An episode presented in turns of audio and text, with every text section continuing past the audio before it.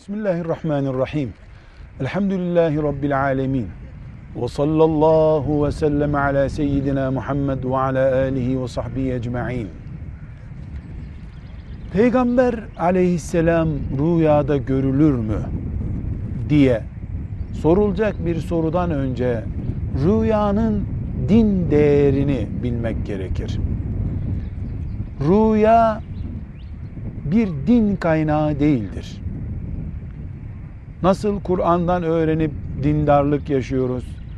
Hadisi şeriflerden öğrenip dindarlık yaşıyoruz. Ebu Hanife rahmetullahi aleyhin iştihatlarından ibadet öğreniyoruz. İmam Gazali'den ahlak öğreniyoruz. Rüyadan din, ahlak, ibadet öğrenilmez. Rüya vardır, bağlayıcılığı yoktur. Rüya haktır, yön verici değildir. Rüya müminin insan olarak yaşadığı garipliğine Allah'ın verdiği bir destektir. Bazen de şeytanın moral kırma kaynağıdır. Bu nedenle rüyayı biz reddetmeyiz. Müminler olarak rüyanın bir hakikat olduğunu, yaşanabilir bir vakıa olduğunu ama nasıl gerçekleştiğini bilmeyiz, kabul ederiz. Mümin olarak gördüğümüz rüyaları eğer moral kırıcı çapta görüyorsak bu rüyayı yok kabul eder, sabah olunca işimize devam ederiz. Salih rüya denen nihayetinde müminin moralini düzeltmeye yönelik teşvik edici rüyaları ise bir moral kaynağı olarak görürüz, abartmayız.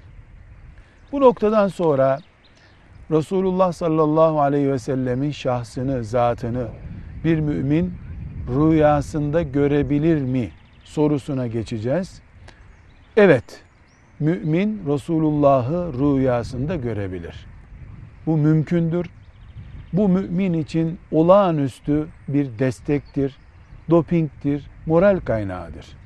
Ancak bu rüyanın gerçekten Resulullah'ı görmek olduğunu inandırıcı bir şekilde kabul etmemiz için Resulullah sallallahu aleyhi ve sellemin şemailini yani tipini, şahsiyetini anlatan ilmi bilen bir insanın gördüğü rüyanın gerçek olduğuna inanmamız mümkündür.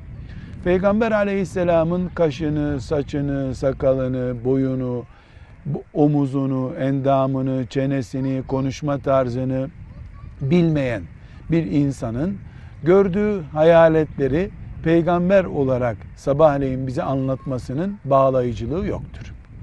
Ama şemaili bilen, Resulullah sallallahu aleyhi ve sellemin hilyesini yani bedensel yapısını bilen bir insan bir rüya görürse bu rüyası saygındır, değerlidir ama din olarak bağlayıcı değildir.